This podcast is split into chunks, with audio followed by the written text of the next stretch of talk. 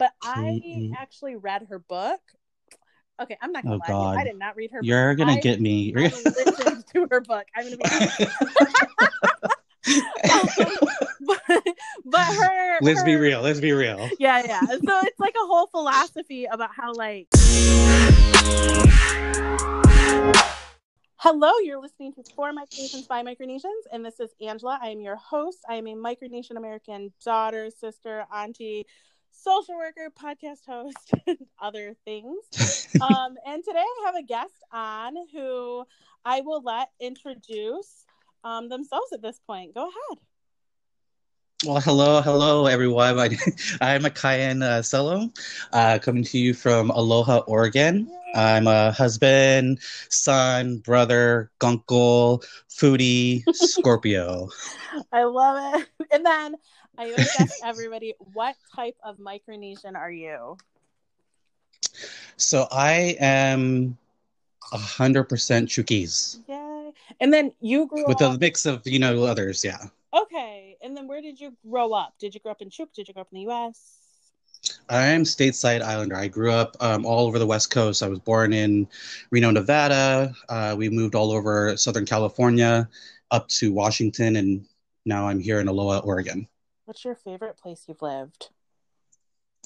Favorite place was San Diego, because then, you know, uh, the beach was a hop, skip, a jump away. Yeah. So were the aunties and uncles. And then as kids, we always went to Disneyland, like and at least maybe twice a year. And that was like a religion. So You've, I miss that. You've lived in a lot of progressive places. Mm-hmm. Well, so for us, it was a lot of the places that we lived. So, for example, San Diego uh, was predominantly, that was like a huge Chuukese community at the time. Mm-hmm. It was between San Diego, Santa Barbara, and little pockets of L A. So we kind of moved where like family members were. Mm. And then, then those family members kind of sprouted out. So like some would go find work in Seattle, or some would find work in Kansas and then connect to the family in San Diego and fly them out. So it was kind of like a weird networking of getting from like Chuuk to Guam to Hawaii to the States, yeah, you know, and then spreading out. Oh, wow. Oh my goodness. Mm-hmm. Do you ever think about moving again? No, no, no. You're it is a out. pain in the butt. Yeah, I'm good. We got a house. We bought a house about five years ago and Yeah, I, to even think about moving all the stuff we have, no, that I would feel bad for the movers or anyone. Okay, I feel you. I have lived in my house for five years. I live in Michigan mm. and I want to move again. But my biggest stressor is that I am like, it has only been five years and I cannot believe how much. When mm-hmm. I bought this house, there was nothing. There was like barely anything in this house. I do not understand how I've collected so many things in five years. Right?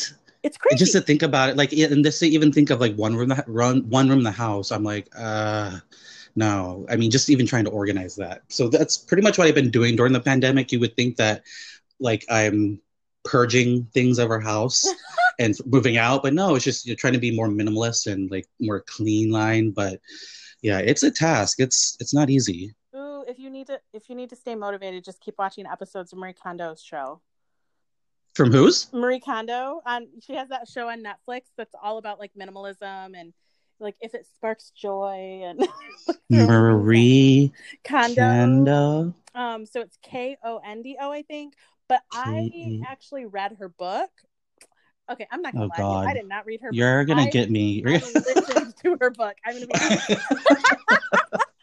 um, But, but her let's her, be real let's be real yeah yeah so it's like a whole philosophy about how like our mental health is actually better when we don't have all this, like, not just when we don't have clutter in our brain, but when we don't have clutter in our real space. So she has like this whole book philosophy and now T V show on Netflix that's about oh my God. Like, minimalism and like the ways to clean out your life, and like it has her like going to different people's houses and like helping them on this journey.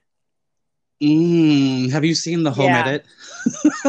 No. No, you have to. So the, it's it's kind of the same mentality, but the home edit is like this this two team uh, partnership where they they've organized like celebrities, uh, like their high profile clients are like uh, Reese Witherspoon is the reason why they're on Netflix is because she found them out, and like Khloe Kardashian uses them, and oh. they color they basically organize your life oh. by like visuals and colors, and they're very O C D, and it's just yeah for some reason it resonates with me. It just appeals to my obsessive compulsive disorder. Okay, when this is over, I will I will text you the name of the thing I said. You will text me the name of the thing you said, and we will both watch. Okay. Because okay, I'm my, writing it. I'm writing a note. Yeah. Home edit. My friend Elizabeth, she actually at one point was like, "Girl, I want to start a closet organization business. Do you think that mm. there is a market in this?" And I was yes. like, "I don't know." Yeah. But when you're yeah, with them, like, surprisingly, yes, there is. Wow. Yeah. It's weird that there is a business for it, and I'm like. Yeah, you realize that there's something for even uh, your your idiosyncrasies or your quirks. There's a job for it. I'm like, okay, I you know, it. The world is not as bad as it is, so it's yes. weird. Yeah. Oh my gosh. Okay, but yeah, she, I did. I let her come over to my house, and she like organized my closet for free. yeah. oh. And she even like brought special hangers that are like velvet for me because she said my hangers were trash. So I was like, okay. Oh my god. So now I got the hookup. But yeah, jealous. We jealous. all need a friend that does these things for us. Okay, um, I'll keep moving. I'll keep moving. Um, what is your favorite Micronesian food? So, um, God, that's a good question.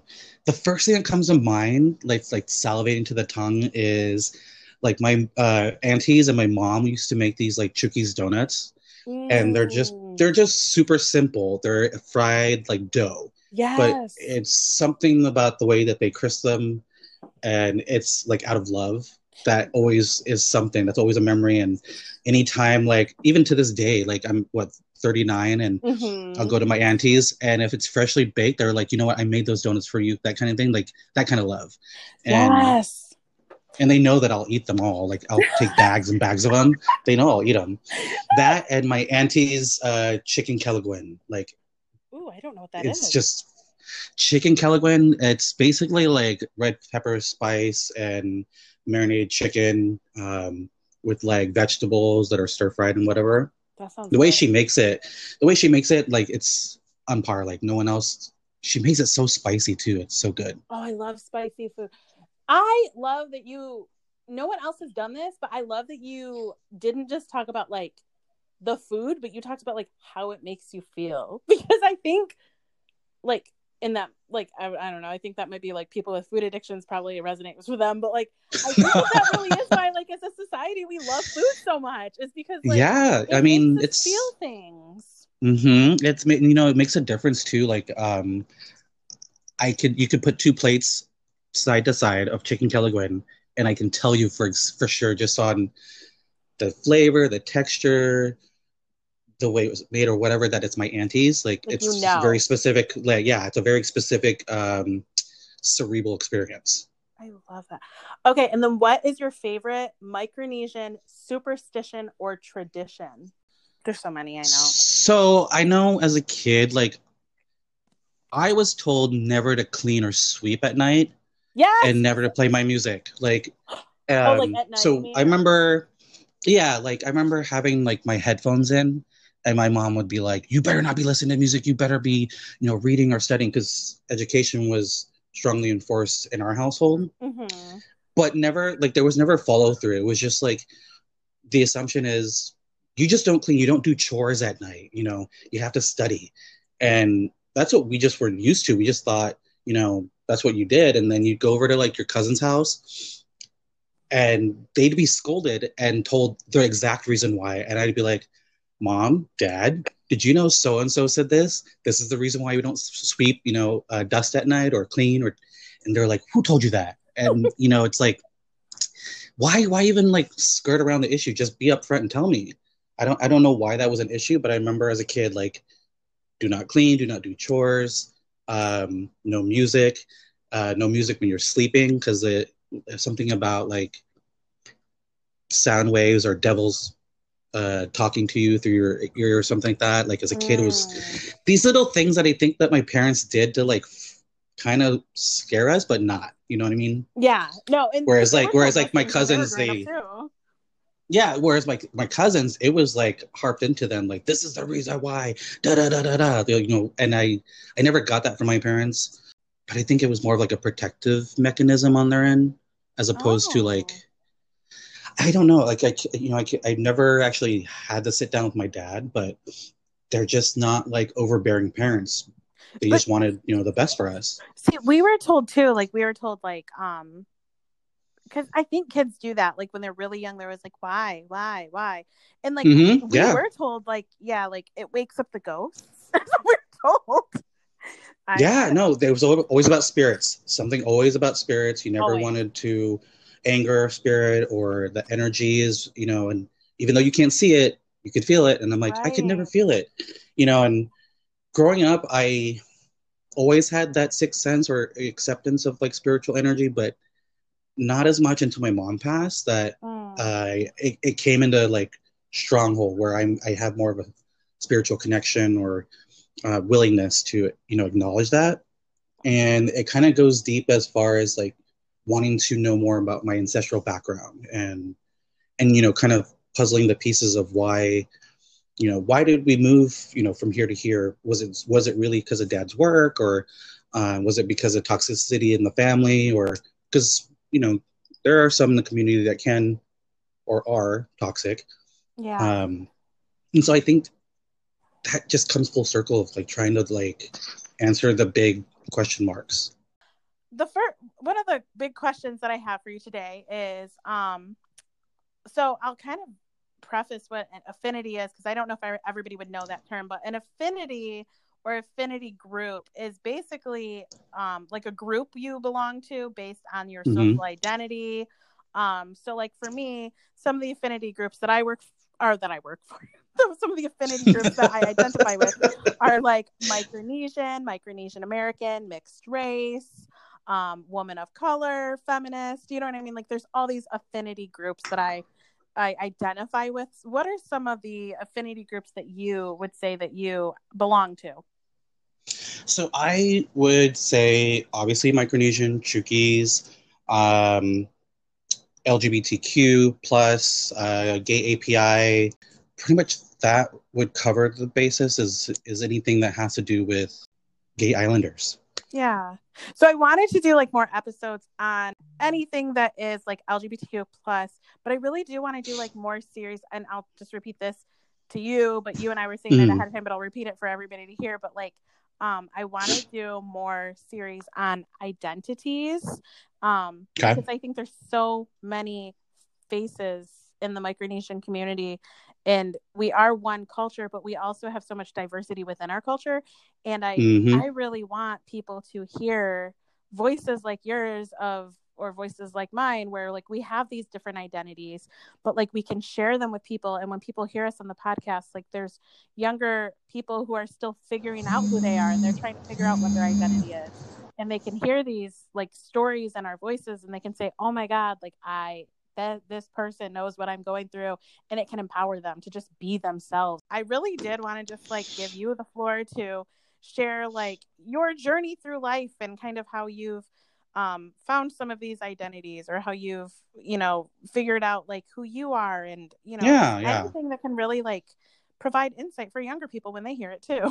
Yeah. So I think like, if I think back um, to like when I was in second grade, I remember there's this picture that my mom took uh, waiting at the bus stop with like this school friend, this blonde kid. I remember specifically like what he was wearing and his hair, the way it was cut. And I thought he was like cool. And I don't know if it was because he was white or I don't know, like it just something caught my interest and we became instant friends. And I don't know if it was mm-hmm. because we were at the same bus stop or, or what have you.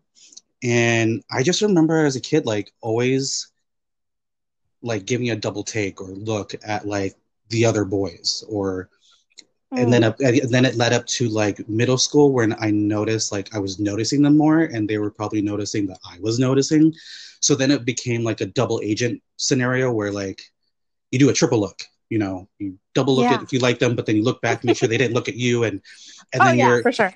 you're putting on this facade. And I th- always gravitated towards like white boys, and it was never like I never looked at brown boys or black guys or, or, you know, like, it, I don't know why, like, it was always a affinity for that. And, mm-hmm. or I guess an attainment because of, and I think this like resonates within our culture is trying to appease, I guess, I don't I don't know if this sounds right to say, but appease the white man or appease the, the oppressor or, or I don't know what it is, but there was always that attraction. Like I remember it as a kid being, having this attraction to like Rambo and uh, Jean-Claude Van Damme, like the super uber masculine, I guess, opposition of me, you know, mm-hmm. at that time, because I was a super flamboyant kid. I did, you know, my parents put me in some dance classes and, which was awesome that, I mean, reflecting back, that was awesome. Then I thought it was a burden. I thought it was a, t- a, a burden on the family. I thought it was a burden financially. I thought it was mm. a burden on my time. Because at the time, I wasn't interested in it. I, I just happened to do, you know, um, my mom would play music or my dad would play music and I would just dance. And so yeah. they thought to put that into something creative. And so I was fortunate to have that. It didn't last long because I, I lost interest, but um, I think it's important to say this because I don't think a lot of marginalized communities or families think of the, uh, that option for their kids when they see them thriving in something to, mm-hmm. you know, foster that knowledge or that foster that uh, creativity. I think, I guess speaking for me, like my family, that was just one little small outlet where they really wanted us to focus on school. The focus always went to school. So, um, and, and, and if we didn't, as long as we graduated, that's what, like, that's the little, I guess, minimal thing that my dad wanted. He's yeah. like, as long as you guys graduate, then I'm happy. You know, you can do whatever you want. As long as you, you know, our, our mentality or mantra was, if you're not in school, you're working, you know, that's mm-hmm. how we were raised. So with that, it was, um, it carried all the way into high school. And as far as like being that triple agent, Um, and I remember in high school, I think I was only bullied maybe my like freshman, sophomore year. Mm-hmm. And it got to the point where I I spoke back. Um, I would think of like my aunties because they're from Dublon. Mm-hmm. They don't F around. And I remember, right? and I, I, I, some reason I channeled that. And I think that's also another thing too, for me is I've always, um, taking the women in my in my life more close to heart than the men, if that makes sense. Okay. Yeah. So, um, so yeah, I, I I remember like I think it was end of my sophomore year, junior year, um, I started seeing people picking on, you know, gay guys or or people that, what would you call them? The um, the offbeats or something like that. They, you know, I I just felt the need to speak up for them and. I wasn't like that growing up. Like in middle school, I was the bully, to be quite honest. Mm-hmm. I was I was the bully. If I thought you were effeminate or what they call uh, N F F N in Chuukese, I, mm-hmm. you know, because That's I. so interesting. Which is weird because, you know, now that we talk back to that uh, that kid, remember at second grade, I remember having a glimpse of um, living in San Diego and having some gay uncles, you know, mm-hmm. and they were super feminine. And I remember hearing aunties and uncles talking smack about them, you know, just two feet away. Oh. And and it's and the thing is, I don't necessarily understand Chuukese. I can't really fluently speak it, but you mm-hmm. can hear a tone. When you hear that yeah. tone and that side eye, and I'm like, so I remember that as a kid, was like, don't be like Uncle So-and-so, you know, um, be the, ext- the extreme opposite. And I think that's the reason why, to, now that I'm talking to you about this, is my attraction to like freaking Rambo. Like, mm. and Jean-Claude Van, it was like, you got to be attracted to that. That's a man. Um, mm. So then going through high school, it was, I think, up until my senior year, as soon as I got that graduation cap, I was like, peace out. Um, and then that was the time I came out. At the time, like uh, that last month of school, I was like, oh, yeah, everyone, I'm bi.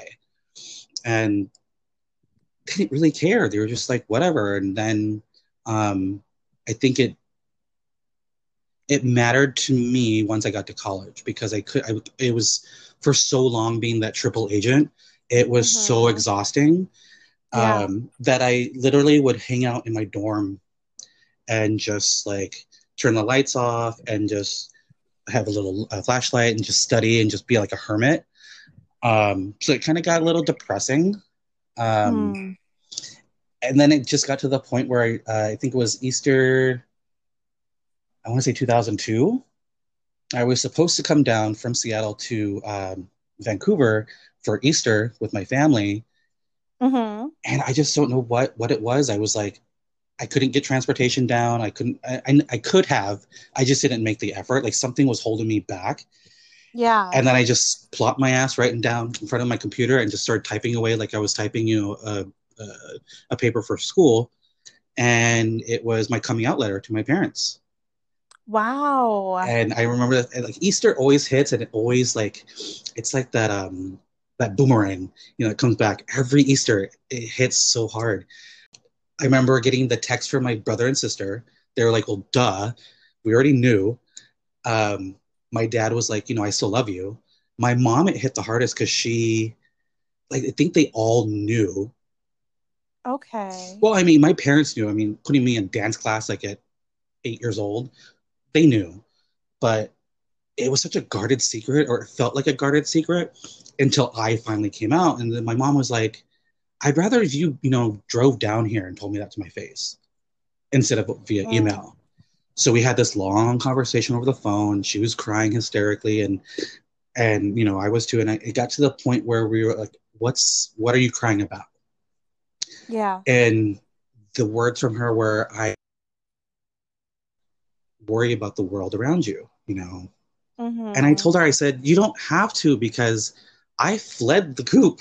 I went out into the world. I went out to the big city to experience it for myself, you know? And yeah, that's the reason why I came forward, because I had the confidence, because I was already out in the world. And, and I told her, like, you can't shield me any longer. You can't, it's just not fair. And yeah. That's so beautiful. She, though. And then the family events just got more, what's the word? Like, um, more inclusive. And it's just like it, that whole wall was like broken down from me coming out and being my true self. So I think that's the important takeaway from this, is that yeah. when in your true skin, when in your true self, when you speak your truth, it is so freaking liberating. Mm. Um, to the point where I'm like, I'm freaking married now. I'm, I've been with my partner for what, almost fifteen years. And he has a better relationship with my siblings than I do.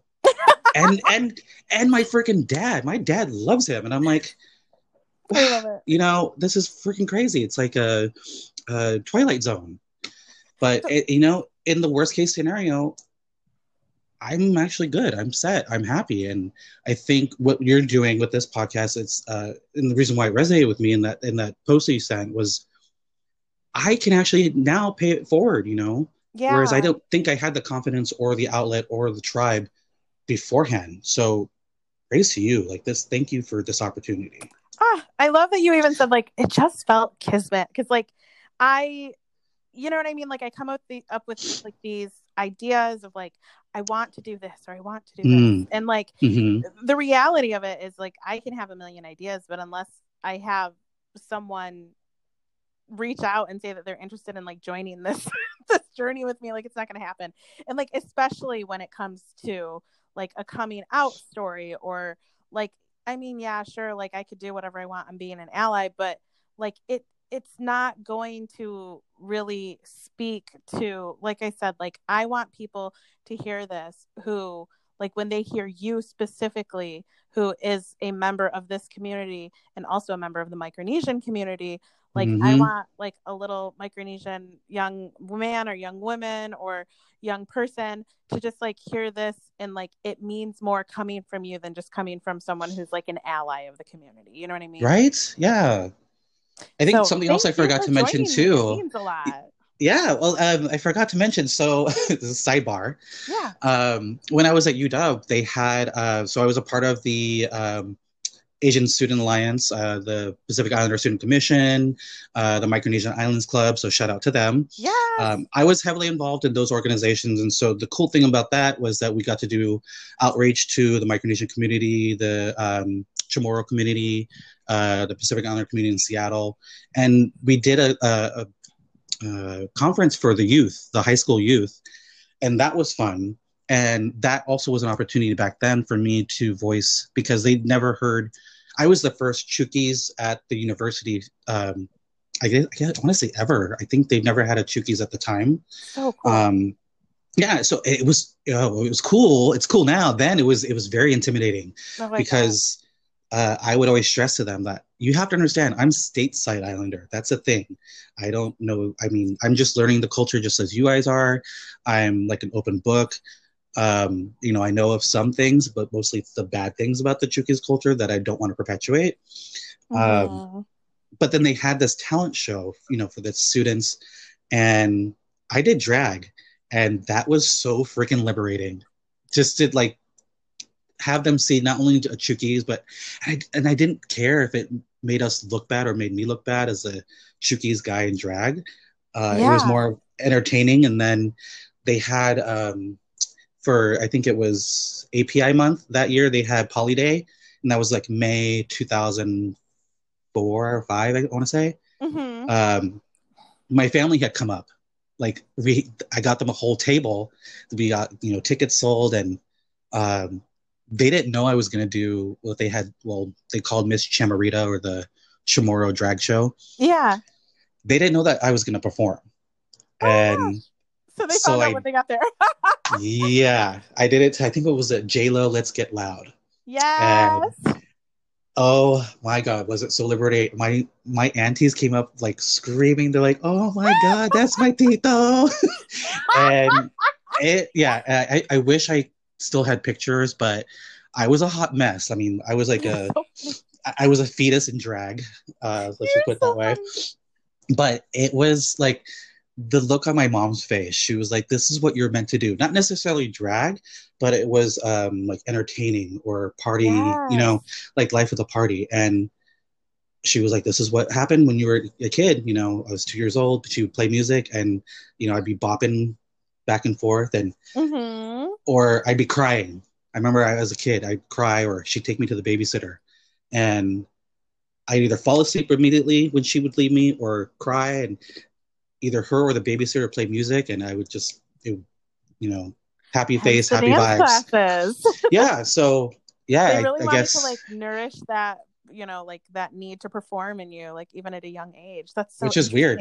Yeah, it comes full circle. But yeah, I just had to mention that that that moment doing that drag performance of that song, My Idol, by the oh way, it, it's just yeah. it's just crazy. You know, it's it's uh it's very surreal. So like, I don't I don't know that like Micronesians. I don't know, because all, there's so many of our islands, and we all have very similar culture and very different cultures in some ways. But like, I know like in Pohnpei, like on in New Year's, like mm. every not everybody, but a lot of people dress in drag. Okay. So I don't know that there would ever be like a, a scenario where people wouldn't celebrate it. I would hope not. But I'm thinking about that now. Do you guys do that? Do you know like if any Chuukese do that? Like any like like big holidays that people dress in drag? Like it's like a big thing and no I'm in I'm, our village. Yeah, I'm like my mind's blown. I'm like, that is cool. I wish I was Potawatomi. Interesting. Yeah, come come to it's uh in our village in Moloch, like in there it's it's not huh. very good drag. It's very like what you find around the house drag. Yeah, but still I mean it's I mean well it's better executed. Than nothing. Yeah, I mean it's it's some decent level of representation, but I think it's a more important to And I think that I speak from my experience. I didn't have those outlets as a kid. I had to like yeah. search for them, and and it comes back to that triple agent thing. It was like, if I start a gay straight alliance, people might think I'm gay. Like you have to be that triple agent, so don't yeah. join that club. Join something else. You know, it was so conscientiously on the forefront of my mind to like be aware of my affiliations, my associations, and that was yeah. not fair, and that's not right, but. Had I had the uh, outlets, I think I would have, I'm pretty sure I would have been more um, forthcoming or open to people around me, experiences around me, and not so sheltered and like tunnel vision. Because okay. keep in mind, when I was in school, like, like again, my parents, they always said that, you know, education, they always put that forward.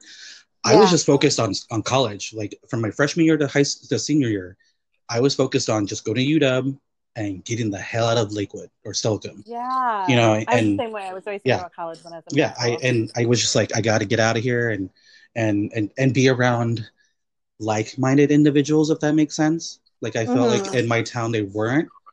And, and, and it just kind of shows like this bigger thing that like, there's always that um desire for us to fit in, you know what I mean? Like mm-hmm. not really feeling you can be yourself because you have to fit in, but also wanting to get out because you want to still fit in, but you want to you want the people in the world to fit into what you really are and what your truth is. It's exactly. So and the weird thing was, I always like, again, it comes down to education. Like, I kept my nose in the books, and so mm-hmm. there was some time. I mean, there were times in school where I would just like read books about like culture, imperialism, or mm-hmm. um, just whatever it was I was interested in, and just get into it and utilize that. Like, I firmly believe in knowledge is power, and so I would use those, like, you know, those um, useless facts as kind yeah. of like my short sword and shield when in arguments with so and so to make me. It, it was to I don't know, I guess boost my ego to make me feel smarter. And mm-hmm. then I don't know, it was just something that resonated, and I think it was be- it was more of a protection mechanism because um, when I was growing up, you were associated that if you were a certain shade of brown, you were dirty or or poor, and mm. and so I kind of had to like rise above that and be like, no, I'm even if I was poor, or at least I didn't think I was, you know, um, I have a brain, but you don't know that, right. you know. Yeah. Because you just wrote me off for my skin tone and the clothes I was wearing. So, mm. I mean, it, that carried all the way up until high school. So in love with the fact that you found love. How did you meet your partner? I need to know. Okay, so I guess I would say the same to you as I t- said to everyone else. Like, I stalked him. I stalked him. I stalked him on a dating site. I was like, I saw this picture. I'm like, oh my God. And then I read the profile. And I'm like, oh, he's smart too. And I was Ooh. like, to me, that's the thing. Like, the brain is the sexiest organ in the world, like in the yes. person's body. There's like a word for that, right? Like a se- something sexual. Yeah. Word. I don't know what it is, but I know that is how I feel. And yes. And I can tell you this, um, if ever he gets on Wheel of Fortune, we will be millionaires. Yeah. his, his brain just works that way. Like, it's more the logical, analytical, I guess, or logical. Okay. And I'm analytical. So yeah. it's, and it just. It works. It's, yeah, it's the opposites attract kind of thing. Like, but yeah, so I, I, I stalked him and then um, stalked him on the dating site. And then as soon as we met, it was like, we were side by side for like five days straight. Like, we went on a date, Aww. and then it was it was like, yeah, it was super fast, like crazy love. Yeah. Um, and then our as far as the proposal story, when we were dating, he never knew anything about football. Like, he watched it, but he was an avid fan. Like, my family is hardcore. We're hardcore Aww. University of Washington Huskies and Seattle Seahawks fans. So when we started dating, oh God, it was around September. So yeah, it was about the football season starting. He saw a different side of me. He saw the competitive, like screaming, like Hulk, like we call it hulking out. He's like, yeah, yeah, you hulked out. Like, and we were just sitting there just watching T V. And then it happened once. And then it happened the second, the next week. And then it happened the next week after that. So then after, I think the third or fourth week, he was like, okay, you're really into this. And he's, this is a part of who you are. Yeah. So then he started picking up, he started watching it, and then it became our thing. It. And then it became like, we started going to football games. We started doing um, uh, tailgates, and he was getting really into oh. it. So we've now it's become our thing. We have Super Bowl parties. That. We have tailgate parties.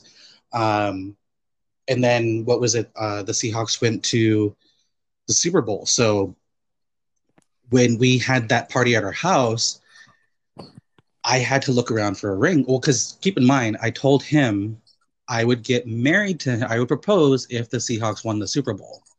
So okay. keep in mind when I said that, I thought I was buying myself another five or ten years. I wasn't, I was not I was seriously, I was thinking, oh, you know, I got five years. No, it happened like two or three years after that, like the next year. Like I was like, oh, shit. So then it came to the like numbers, like dates and picking out dates. And I'm like, how about we just get married um, the day before our ten year, our ten year anniversary, uh, which is uh, Labor Day weekend. So we did that. We did, had a, a wedding on the beach uh, on Oregon coast. It was freaking amazing. It was a, an awesome, awesome party. Everyone keeps talking about to this day. And I yes. and I think it's because they uh, everyone we had there, we all loved. They loved us. And for us to be like the example of good, true love, you know, to share that with, with everyone, uh, I think that speaks volumes. And it was really important to have my dad there and and my my side of the family. Yeah. Um, for them to see, like, you know, happy, gay, Chuukese brother, uncle, gunkle, whatever, um, that he's happy. And then that was that was really important to me. And I think it's important for me to mention this in this podcast that, you know, um, to attain uh, happiness and um, joy, it's it's attainable. I think that people need to realize that and and hear other individuals who um, who have taken that, God, what is it, the, the torch, and I want to pass it yeah. off, you know, that kind of energy.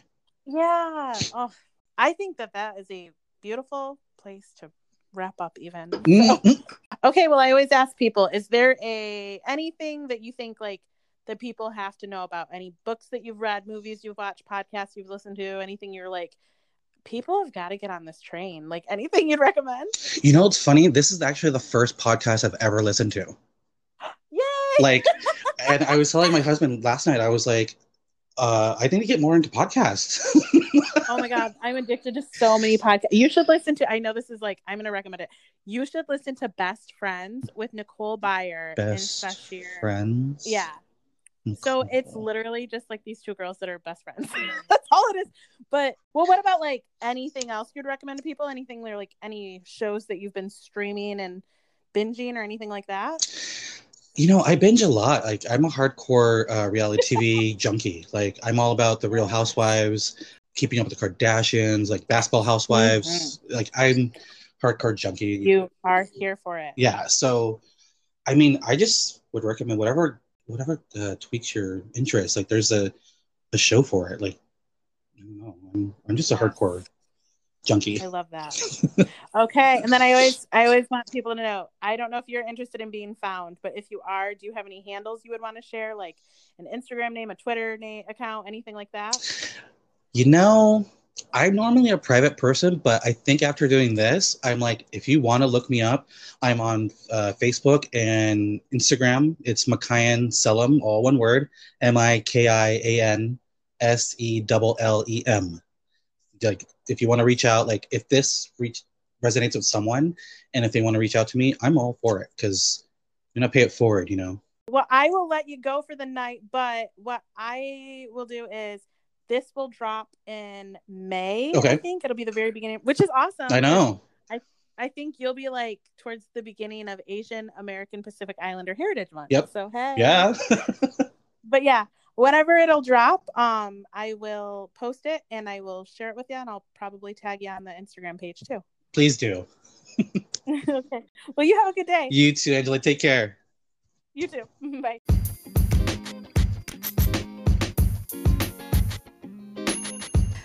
This was another episode of For Micronesians by Micronesians. Thank you for listening. For Micronesians by Micronesians is an Anchor production hosted, produced, and edited by me, Angela Edward. You can learn more about me at angela edward dot com and more about the podcast on the For Micronesians by Micronesians Instagram page. If you have questions, inquiries, or recommendations for future topics or guests, please D M them into the Instagram page. I do want to recognize that I created this podcast in the home that I've settled in that colonists coined as Jackson, Michigan in the United States. This land is the land that originally was founded by the Potawatomi tribe that lived around what we now know as the Great Lakes.